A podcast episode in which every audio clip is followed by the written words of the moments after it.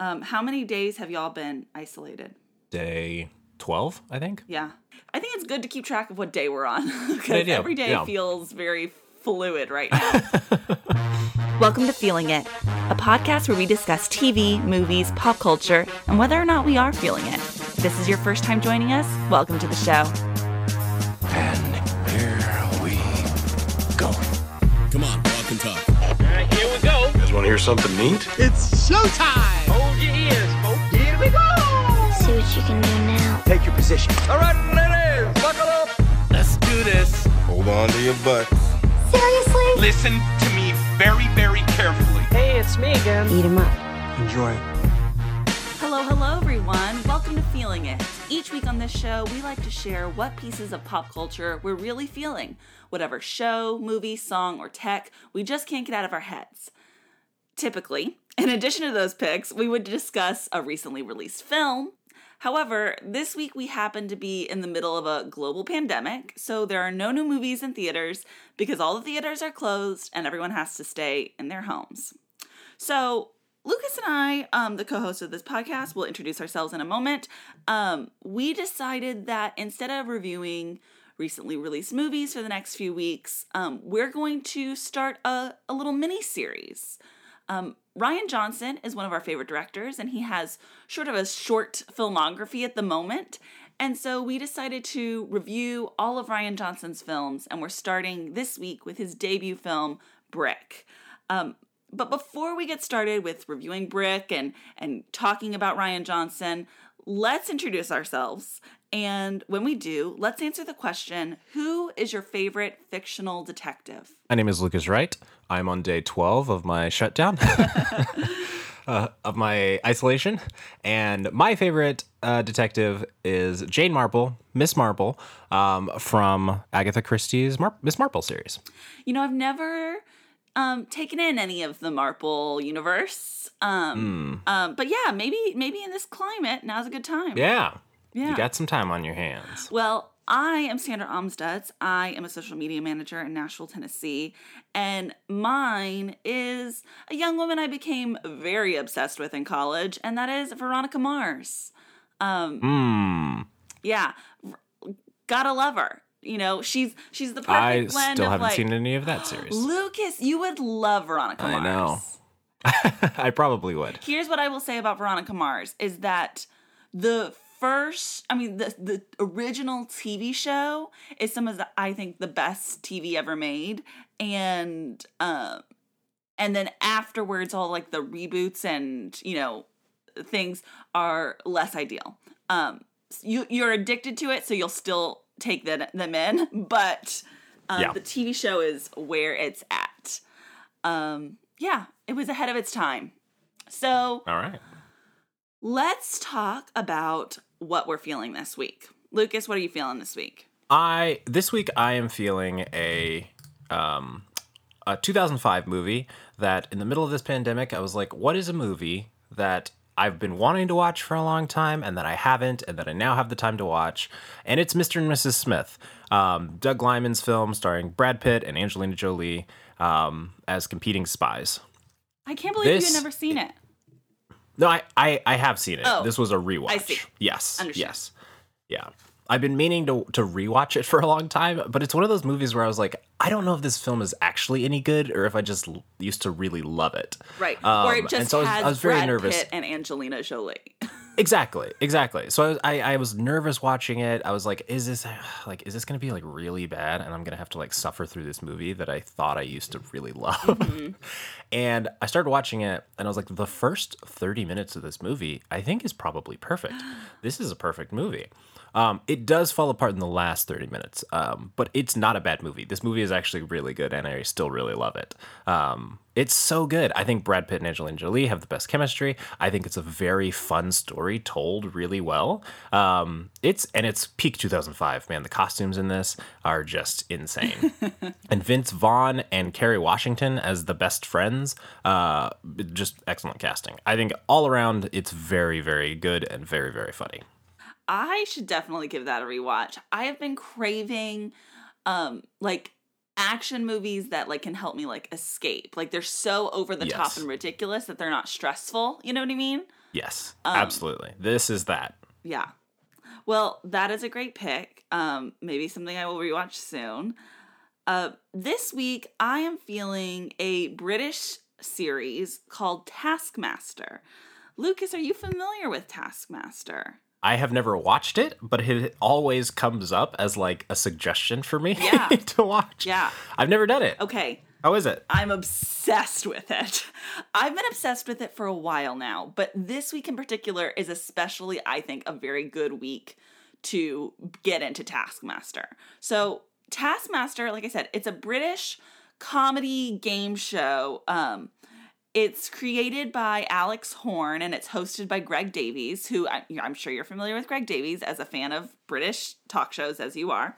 Um, so the premise of Taskmaster is that Greg Davies is the Taskmaster, and he's kind of like a stern but lovable um, host of this game show, and and everyone bends to his will is kind of the premise.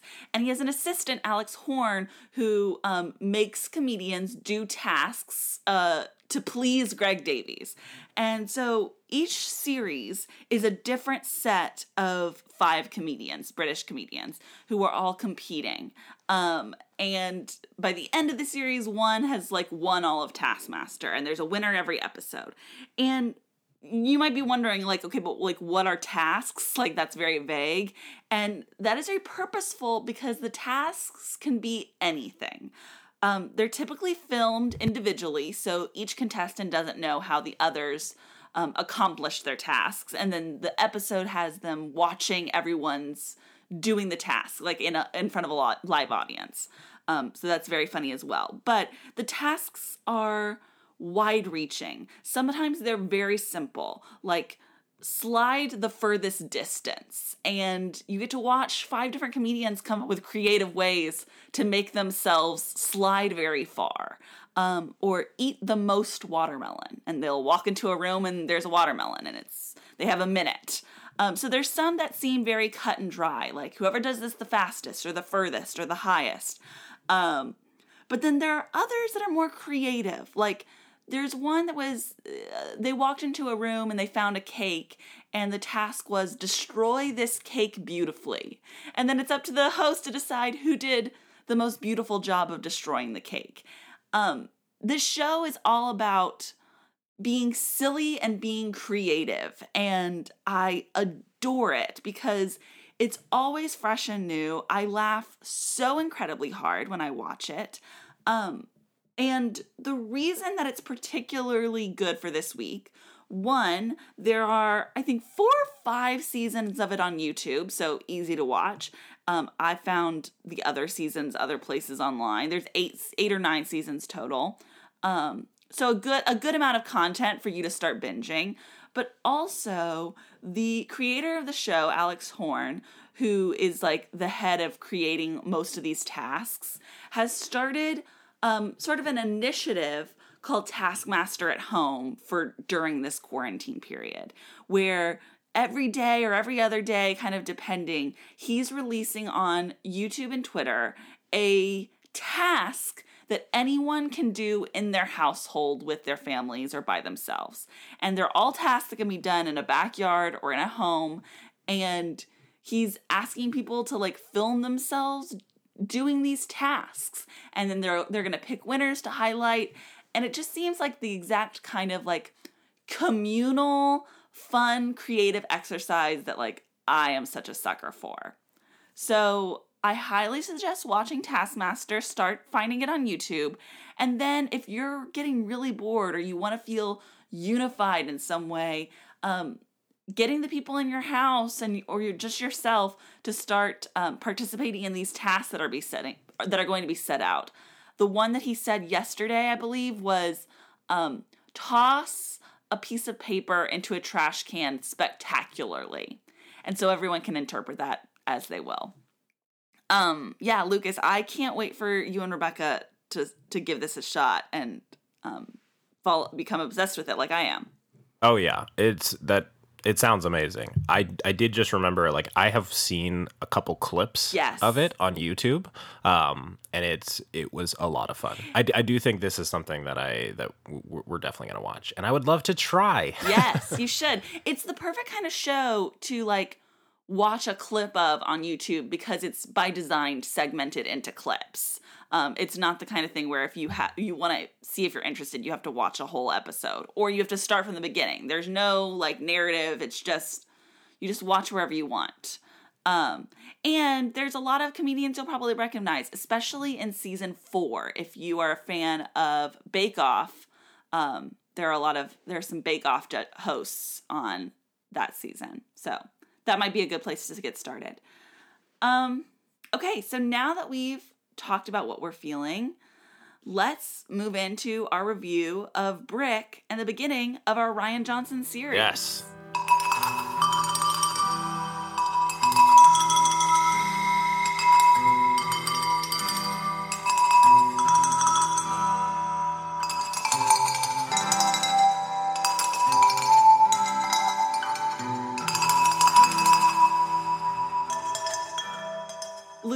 I know that you and I are both Rian Johnson fans. Um, Mm-hmm. How what what was your introduction? Intro, introduction. What was your? My introduction to, to to Rian Johnson. Um, you could also talk about was- your was- introduction to Rian Johnson, if if, if Yeah, that's yeah, okay. We'll see. We'll see. I might get around to Yeah. that. Um, it is Brick. Um, this is yeah. This is the first thing of his that I that I'd seen. Um, so this movie came out in 2005. Yes. Um, and I saw it around then. Um, I I don't think I saw it in theaters, but I think I saw it like quickly after it came out. Um, probably on DVD or something like that. I was in high school when this movie came out, and so to me, I this felt very high school. This felt very like real and, and interesting to me. And so Rian Johnson, I never like thought of him as a filmmaker. I was just like, he made a movie. Um, and I didn't come back around to like watching the rest of his stuff until probably 2012. Like once Lu- once Looper came out, um, that's when I really got back into. I guess I missed I missed one movie, The Brothers Bloom, Sure. but actually going back and I think that's when I um, that's when I saw The Brothers Bloom and Looper and actually started paying attention to Rian Johnson as a filmmaker as opposed to just this one movie. Right. Um, I'm kind of similar. So I saw Brick when I was in college, um, and I, I couldn't tell you what year, but it was college was when I started getting really interested in film and filmmakers. So that was when I was like kind of like reading film websites and learning about indie films that sounded really interesting. And so that's how I heard of Brick. And um, I was a big Joseph Gordon Levitt fan because guess what else came out in college? 500 Days of Summer, which was a movie I was too obsessed with. Let's be real. I still love it, but man, I yeah, Yeah. I I projected Yeah. the wrong emotions onto that movie. Um Didn't we all? yes yes yeah that was that was a common theme in like our acu circle um so i was a big joseph gordon-levitt fan and i i think i'd heard about this movie brick that he was in so i watched it and it was unlike anything i'd ever seen at that point I, I mean of course i had seen things like the maltese falcon and and detective films but nothing that had this that had the setting and the style that Brick had um, paired with that kind of language. And so I was really like blown away. And then uh, when Looper came out, and again, it was no- another Joseph Gordon Levitt movie. Um, I remember thinking like, "Oh, this is made by that guy that made Brick. I love Brick. Brick was so cool. This is this movie looks cool." And I also liked Looper a lot. Um, and then when he was announced as the director for The Last Jedi, um, or for at the at, at the time just one of the Star Wars movies, I couldn't have been more excited. I just had so much trust in him at that point as a creative, like innovative filmmaker. I'd also heard him on several podcast episodes like the Slash Film Cast, and had really grown to like like him like his personality as well. So that was kind of my history leading up to where we are with like Knives Out coming out this past year. Um, just a major fan of him as a person and him as a filmmaker. Um, so Brick, you obviously Lucas are a big like fan of detective movies. So how does Brick Big fan. um, line up in your list of movies, detective movies that you love? Um, so not having seen it, I so I watched it like yesterday. Um, not having seen it since um, it first came out, and so I was curious, like, where does it line up? Because I always ranked it pretty high, um, just because I think it was so unique. It wasn't like anything I'd ever seen before Right. at the time, um, and I think one of the things that, that I mean, Rian Johnson talked about this a lot, you know, with, with this movie is he's obsessed with you know Dashiell Hammett's novels, um, which he wrote like uh, The Maltese Falcon and Red Harvest and like a bunch of books that were then turned into movies back in like the 30s and stuff. Um, and so a lot of like um, Humphrey Bogart movies and stuff like that are based on these novels, and so that's that's where a lot of this noir um, film came from these books. And so him wanting to make a movie like that, but not have it be too close to like he didn't want it to be a knockoff of those movies. He wanted to really make it real and feel real. Um, and so setting it in high school, he I think worked really well for something like this. And so I think at the time I was like, this is one of the coolest movies I've ever seen. And I think now rewatching it, I'm like, this is uh, this is a very cool concept, but none of these people are as, as cool as they think they are. and so and so I think as an adult, you get to see like like it's a good portrayal of how people feel in high school. Like everyone feels important and everybody feels very um like everything like the stakes are higher than they actually are. And yet your mom is just hanging around you know pouring you a cup of milk and stuff like that like it's not like like so so I, I just watching it i identified more with the adults in Oh, like this ridiculous world Yeah, I see what you mean. I thought you meant that like the Yeah. movie isn't as cool as it thought it was, but like you're saying the Oh, no, characters no, no. themselves. I get the it. characters and so and so i think that's something that i missed the first time through is like i was like yeah everyone's cool and in, in this i was just like no like you can also laugh at these people as well as as i mean they, they are like doing cool stuff and saying cool stuff and like Right. the dialogue is just ridiculous um but it is very very funny too because you have this um over the top um, kind of dialogue and storyline with these high school students. And so that that that is something that the second time through, I was like, this is fun. I really really enjoy this, and it's a completely different uh, interpretation than I had the first time through. I think the plot itself is out of control. I think there's so much going on here. I don't know if it actually makes sense um, to someone who's like never seen it before. Um, but I think because I remembered a lot of it, it helped kind of keep it together. But there's so many characters with so many weird names and stuff like that Right. that um that I, I mean if it, it feels like very like 1930s um noir movie so i think i think it i think it succeeds in all the points it's trying to succeed on i just don't know if this is a um an actual great movie Yeah, I think this movie is just it obviously has its flaws. Um but Mm-hmm. it's just so special that like yeah I love it so much anyway. You know what I mean? Um I think Yeah. we also need to like really address the fact that this movie was made for like very very little money. Um yeah when I was in college $450000 like just all, for, almost for nothing. When I was in college, Yeah. I think I probably understood that it was a low budget movie, but now Mm-hmm. as like more of an adult who watches a lot of movies, so many things stand out to me to like that I can understand why it's so low budget now. Um Mm-hmm. there are like in most movies when I go, I'm not a filmmaker, so like there are lots of camera tricks and CGI and special effects and stunts that I have no idea how they pulled them off. You know what I mean? Like yeah not just really no clue. And this movie, I'm sh- I definitely don't know how every single thing was pulled off, but there's a lot that as as I'm watching, I can be like, "Oh, they did this." You know what I mean? Like, "Oh, this is what they probably did with the camera here to like make this work." Yeah. The but the genius of the movie is that even though I can figure that out, it's done to it's done very well. It's done to a great effect in my opinion. Um mm-hmm. Like everything is it, it's not i don't think i don't think the tricks are overused.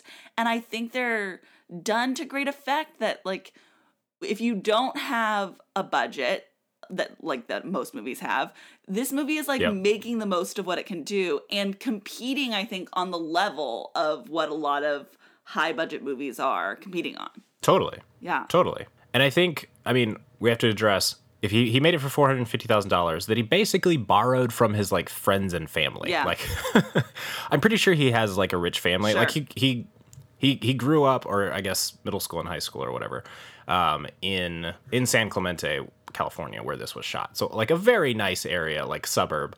Um, his his parents own like a. a construction company. And so like he borrowed a bunch of money to make this happen um and just kind of did it which i think is incredible. Um and he and like this isn't something that he like wrote quickly and then like put out.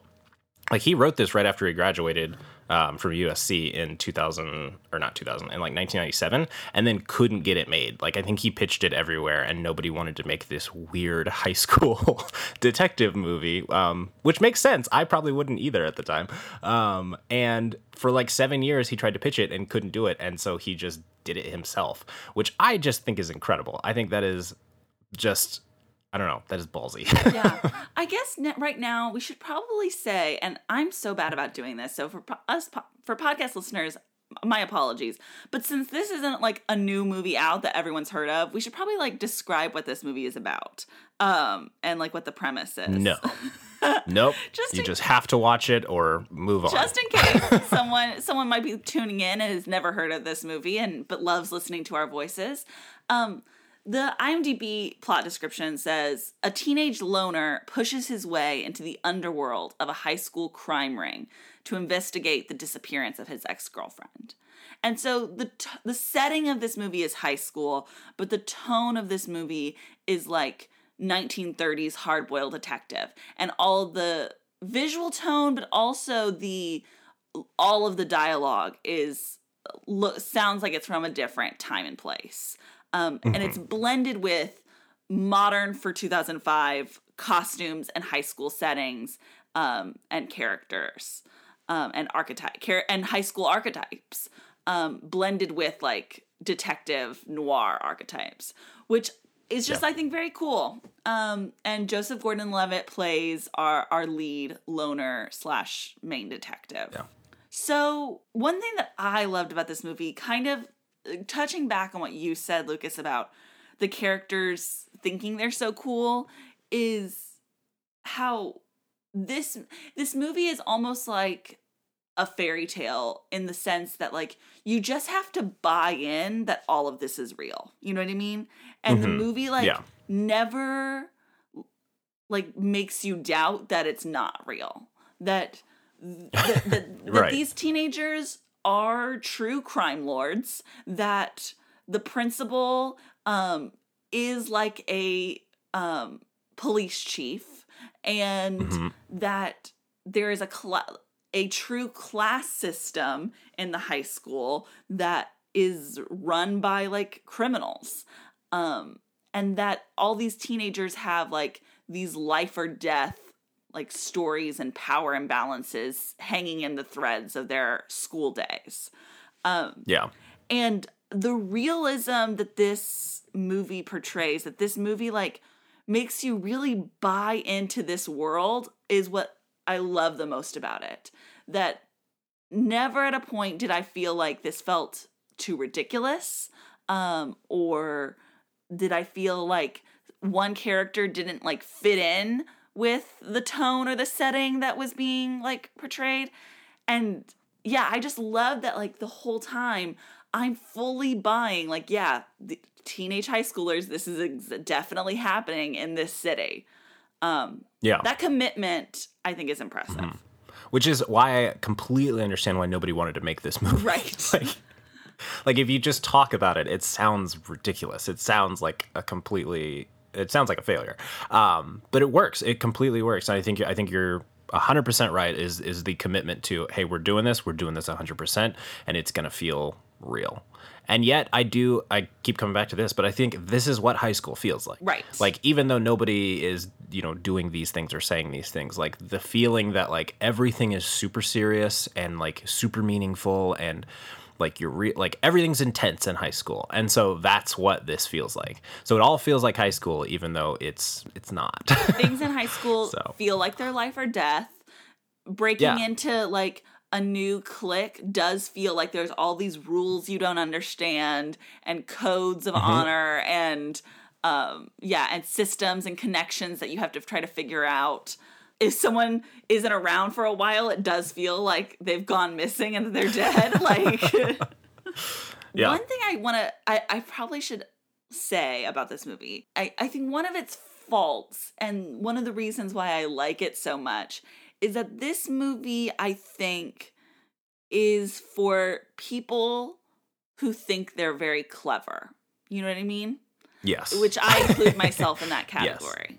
People Yeah. who like want to watch a movie with the subtitles turned on so that they can catch every single line and understand every like like really like um meticulously crafted wordy joke that this movie has lots of.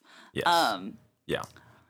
it's why I like Aaron Which Sorkin. I think- these are not things I'm bragging Yes. about. These are things that like this is this is not uh, something I'm proud of. Yes. Um, this is really for those kind of people. Mm-hmm. And I think I think we'll we'll get into this more as we go through the rest of these episodes.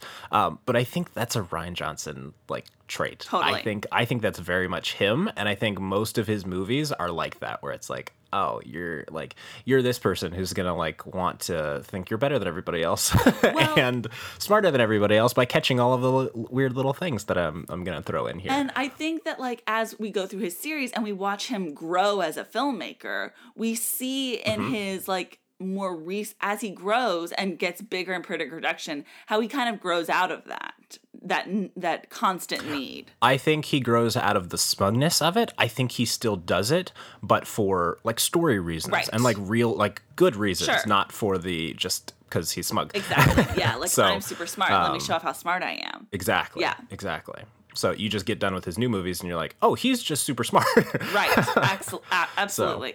Uh, But yeah. let me tell you, there's sometimes it's so fun to relish in someone being super smart. Um, it, it, it's it's fun. It's entertaining, and the script and the way the actors commit to this script is the best part of is the best thing about this movie. Yeah.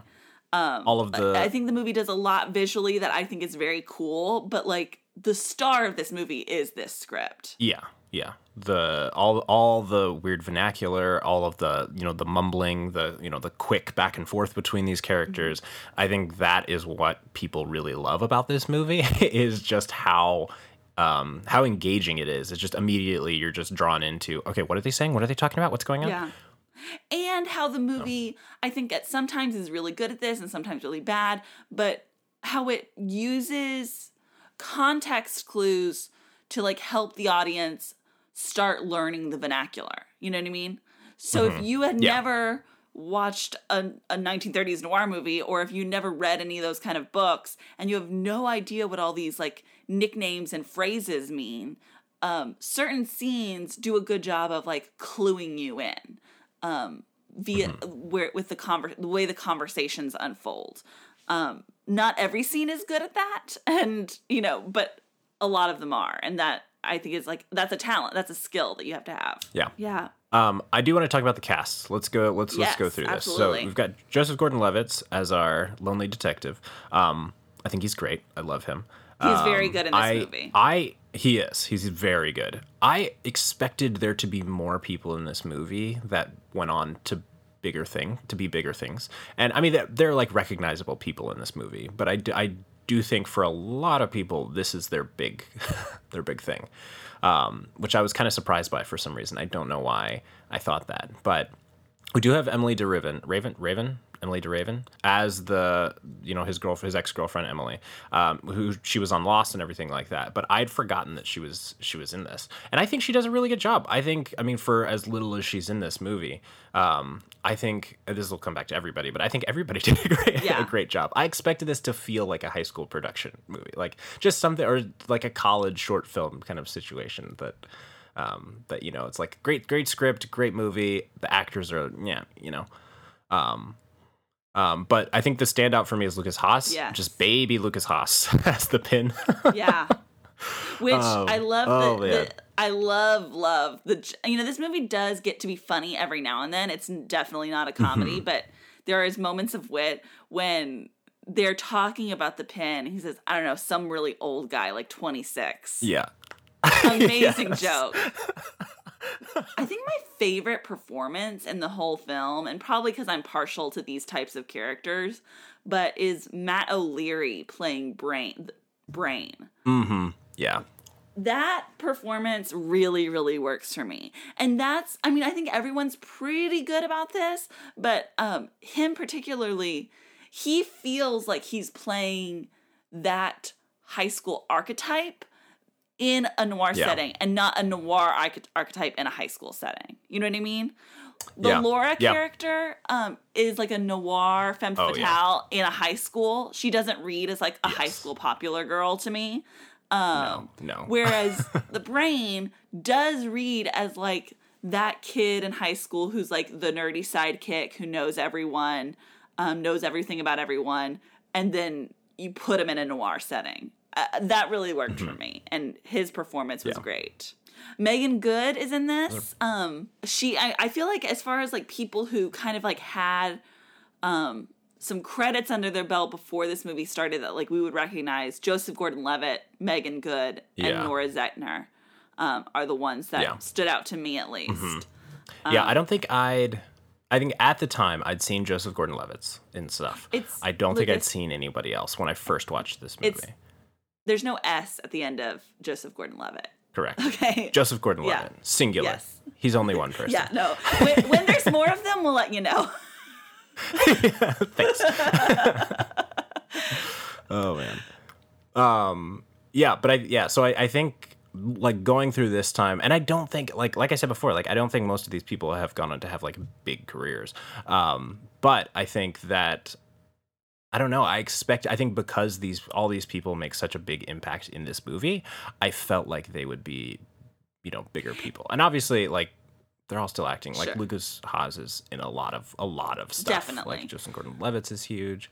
Singular Joseph Gordon-Levitt. only only the first why- one is, is why- huge. The others haven't caught that? up yet. yeah, yeah. The rest of the Joseph Gordon-Levitt's uh, not great. It's a clone, I think, is what it is. Yeah. Is, is he's he's got clones. Gotcha. So Um, yeah, no, but you do watch this movie and you think that it would be um like a short term twelve, like a movie that launched a thousand Right. careers, or like a Dazed and Confused. exactly, but it's not. No, Um, I would love for him to bring some of these people back, though, like in some of his other movies. Totally. I, I mean, that's that's just wishful thinking at this point, but um, I just think they all work really well together, and it like, like you feel like these people are friends all at school, like together, like or not friends, sometimes enemies, but like this, it like it feels it feels real. Yeah. So I would love to. See, I mean, he works with he puts Noah Segan and Joseph Gordon-Levitt in all of his movies, even if they're sm- just small Mm-hmm. Yeah. roles. Um, Yep. I would love to see Lukas Haas in another Rian Johnson flick. I a hundred percent agree. Yeah. Um, he he gets a cameo in I think Brothers Bloom. Okay. Um, but that might be it. Yeah. Um, there's a lot that I want to talk about in spoilers. So, is there anything Yeah. that you need to get out before we move on to spoilers? No, let's let's jump right in. Before we get started, does anyone want to get out? Are you paying attention? It's your last chance to walk away. Let me tell you what's gonna happen. No, cracking gas. Spoilers! Remember, you wanted this. Can I just say this is not really related to the plot? It's just a detail in the movie that this is what like really captured me when I was watching it in college. Um, something I had never seen before that I thought was just like edgy and rad. Um, and it's a small detail, but the character of Kara or Kara that was played by Meagan Good, um, and how she's supposed to just be like this like man eater um, in the high school theater department, of which I was also in the high school theater department. Um, really like stood out to me. And the fact that in multiple scenes she has like freshman boys just appearing from under her legs was like jaw for me in college was like very jaw dropping oh my god this is so cool and edgy. Like that visual that gag has stuck with me in a very significant way. Um and i just like i love it. And it's and it is kind of the thing that like most movie and tv shows other than like maybe sex in the city would not like go for that to show like that this is a woman who like eats boys and spits them out. Yeah, I Just don't thought it was I- rad. Just wanted to bring that up. No, yeah, I don't think I noticed that the first time at all. I, I, I, I think the first time I watched this movie, I definitely bumped on her character a little bit of just like, what is she? Who is she? Yeah. Just because I don't think I knew anybody like that Sure. at- in high school. No, we Um, certainly didn't. and so, but now, like in hindsight, I'm like, oh yeah, that's a great character. She's a lot of fun. Yeah. as much as I love this movie and I love, like I said, that gag with that character, um, watching Mm-hmm. this now as more of a grown woman, um, I Grown ass yeah, woman. compared to like 20 year old me who was like still basically a child, um, I was really thrown by this movie's treatment of women or like its depiction of women. Um, I'm not I'm not angry at it, but it, I do notice like, oh, so there are only three women in the movie, women in the movie, and neither of the, and not any of them are portrayed in like a particularly positive light. Um, Yeah. for fairness, most of the characters in this movie are also not portrayed in a positive light, except for our hero and his friend, and you know, Yeah. um, but I didn't love that. And I really didn't love the use of like the dead girl trope and also especially like, oh, and she's also a pregnant dead girl that like our Mm-hmm. main character has and not only our main character but like three different male characters have are worked up and all of their motivations and feelings are about like not just her being alive or dead, but like them being the father of her, you know, unborn child. Yeah. So yeah. not that seems like something that like a young man not really understanding ha- what that means for like the way women are portrayed just kind of writing into a movie because it's easy and it's dramatic and Yeah. it seems like something that And someone who wants to recreate basically a Hammett book, Sure. like that is like, Sure. that comes up in a, a lot of his books. Yeah. the dead girl who's pregnant. God, so gross. yeah, it's the 1930s. Uh, surprisingly, not very great at dealing with no, women. I, I guess not. um, so that seems something like I, I can see that Rian Johnson probably has grown out of. Um, it hasn't. That's not a. That's not a seems like trope that has reappeared in any of his other films. Um, but it was one that when I was 20 and I watched it, didn't notice, didn't have any problems with it, and now that I'm 30, it's just like, oh, that's gross and kind of an issue that I don't like. Yeah. yeah. Mm-hmm. Amongst a movie yeah, that I, I definitely really think do that's. like. I think that's another one of the reasons that like to me this movie isn't like a classic masterpiece or anything like that. I think there's so many like great interesting things about it, but at the end of the day it's not like, "Oh, I love this movie." It's like cuz there's so many things about it that I'm like, "Ah, this is a little uh I don't know if I can fully enjoy it when I watch it because of a lot of these elements." So, there's a lot of things that are fun and that I really do love about it, but you're right. You just you bump on some of these Sure. things. Um, yeah.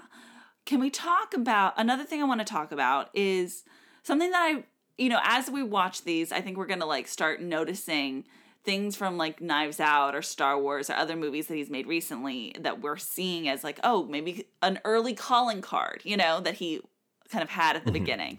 So one of them is the fact that the movie kind of starts with the dead body and then we Mhm. s- then like he's on a hunt to find her you know what i mean? And then he finds her like she's alive. And Mhm. that mystery like is solved within the first like 15 or 20 minutes of the movie.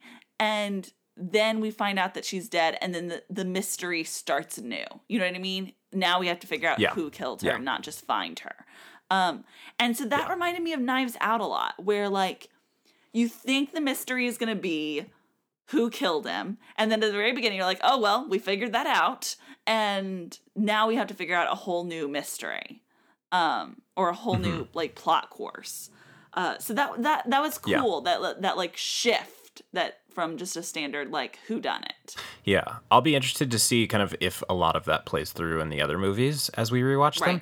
Um, but I definitely think he does a really good job of like introducing and setting up um, his characters through some kind of mystery or quest or some you know something um, before getting into the actual like what is this movie about. Um, I think he uses some kind of mystery or plot point like that to introduce everybody um, without it feeling like, all right, we got to go through and like meet everyone and figure out who these characters are. Like it, it, it really feels like it's he's doing it with purpose um, in this movie and Knives Out, and we'll see how it goes uh, along the rest of the trail. Yeah. What are, are there any other? Uh, what are some of the plot points that you particularly wanted to talk about? Um, I think for me the um, everything about the house that uh the what's uh, the the drug house? I don't know where yeah. where where the- the- Headquarters. the, pin lives. Yeah, yeah, the headquarters. Um, everything about that house to me was just very funny. Yeah. Um, how you have like this basement den, um, with just basically a desk and a chair and like a lamp and a plant or something. like, um, that this is this like twenty six year old drug dealer's uh place with his cape and his his uh, cane Yeah.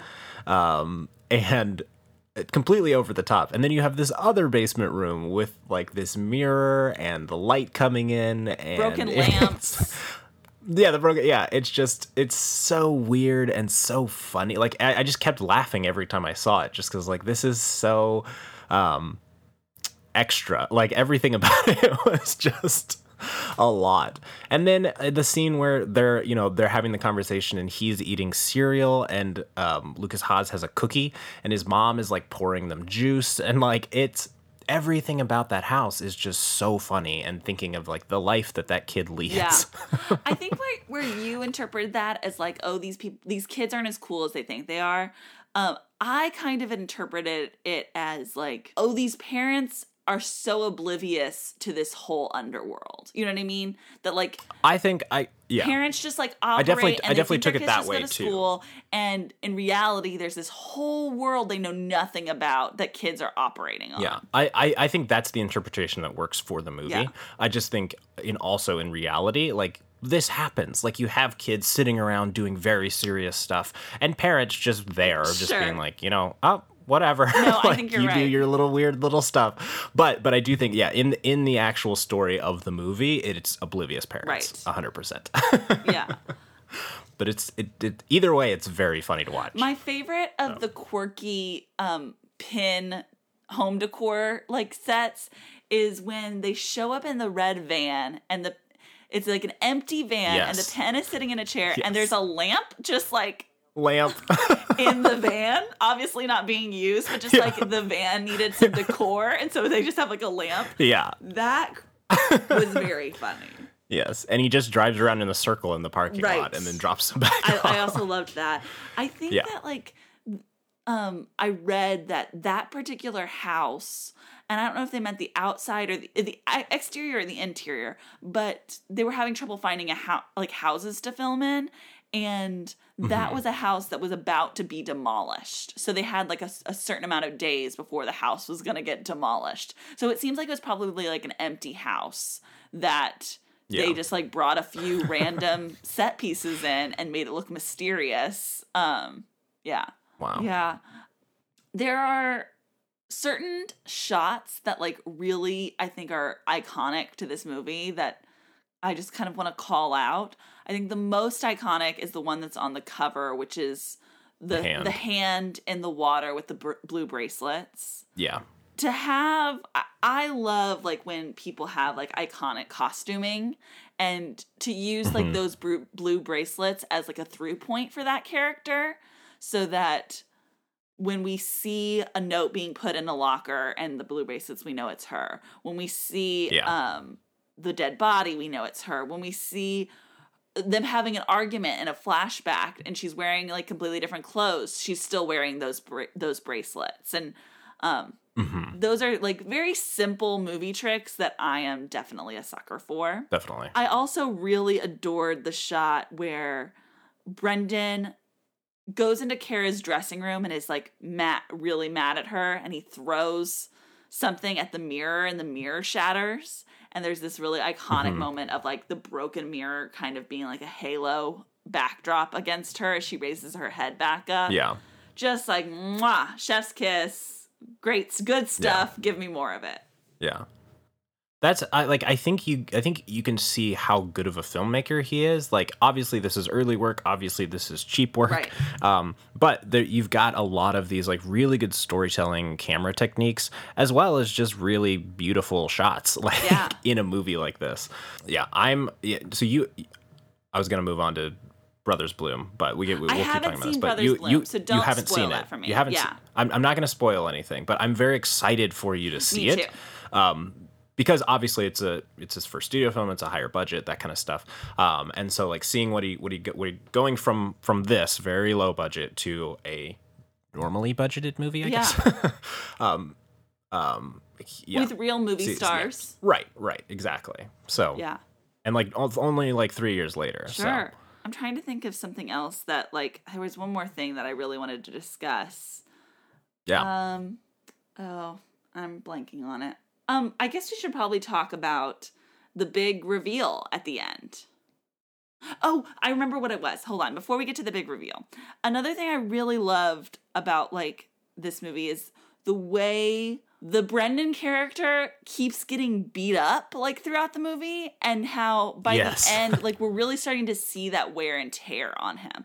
That it's not like someone gets punched and then like they're completely fine and you know just like it never happened. Like he is willing to let himself get like really badly beat, but then as the movie progresses, we see him like being dizzy and like not having full control of his faculties and he's swallowing blood and um like he's losing it physically. And I like when people I like when violence is shown to like truly Yeah. have Yeah. the effects of feel- the violence. You know what I mean? I feel like that's another noir trope of just the detective constantly getting beat up and and like getting in worse and worse shape as the movie goes Yeah. along till finally it's just like they did it, they can go home and just rest right now. right so, um which Yeah. makes that scene of him and laura in bed together like really impactful because you can you Mm-hmm. as the audience feel how exhausted he is and how like Yeah. worn down Yeah. he's like seen multiple people murdered at this point he like he's Yeah. been just traumatized amongst and also physically traumatized and so when she kind of like has him in her clutches you feel the exhaustion and like the willingness to just like Mm-hmm. go along with this moment you know yeah. Yeah. Yeah. yeah um so that i think leads to we should talk about like the final scene and the final reveal at the end of the movie Which I don't I don't like okay interesting I yeah, I I don't, I don't like the end. I, I feel like so much happens on this football field. There's so many just confrontations in the middle of this football Yeah. field. Um, but like them, like him, I I I hate it when people shake each other in movies, and there's just this is just like him, just like constantly just like holding on to her and like shaking her and like um. Again, I feel like it's it's very much a trope, but of just like like this is what happened, this is how this is what you did, you're the person behind it all, blah blah blah blah blah. Yeah. And then I I I, I think like it's an interesting reveal of like that you know what, what she says, but at that, that point I feel like the plot has twisted and turned so much that at that point you don't really care Hmm. uh, you know about about about the end of it about like her about about the baby being his I guess I don't know that's how I feel. Well, the baby being his, you know that I don't like that whole plot aspect. But the rest of it, the rest of like us finding out that like she's the one behind everything, really, behind not only Emily getting, you know, put in the crossfires, but behind mm-hmm. all the deaths that just happened at that meeting, behind yeah. like Dode behind Tug, you know, like she's like pulling all the strings essentially um, for her own personal gain. And I do like the way that that's spelled out because um, normally, you know, like there's this the trope of like I'm the detective and I'm going to tell you how the mystery is solved now at the end of the movie kind of thing. And that happens. And the way that I like the way it's played out in this movie is she throughout the film has been putting on this like she's definitely been using her like feminine wiles to try to um get Brendan to you know be on her side or protect her or feel sympathy for her. She uses like her voice in a very specific way that he is aware of throughout multiple times in the film. He's like, "Oh, now I know you're really trouble." Whenever she tries to like pull that with him because he sees how smart she is. And so she's doing that in that scene and she's like, "I don't know, like tell me."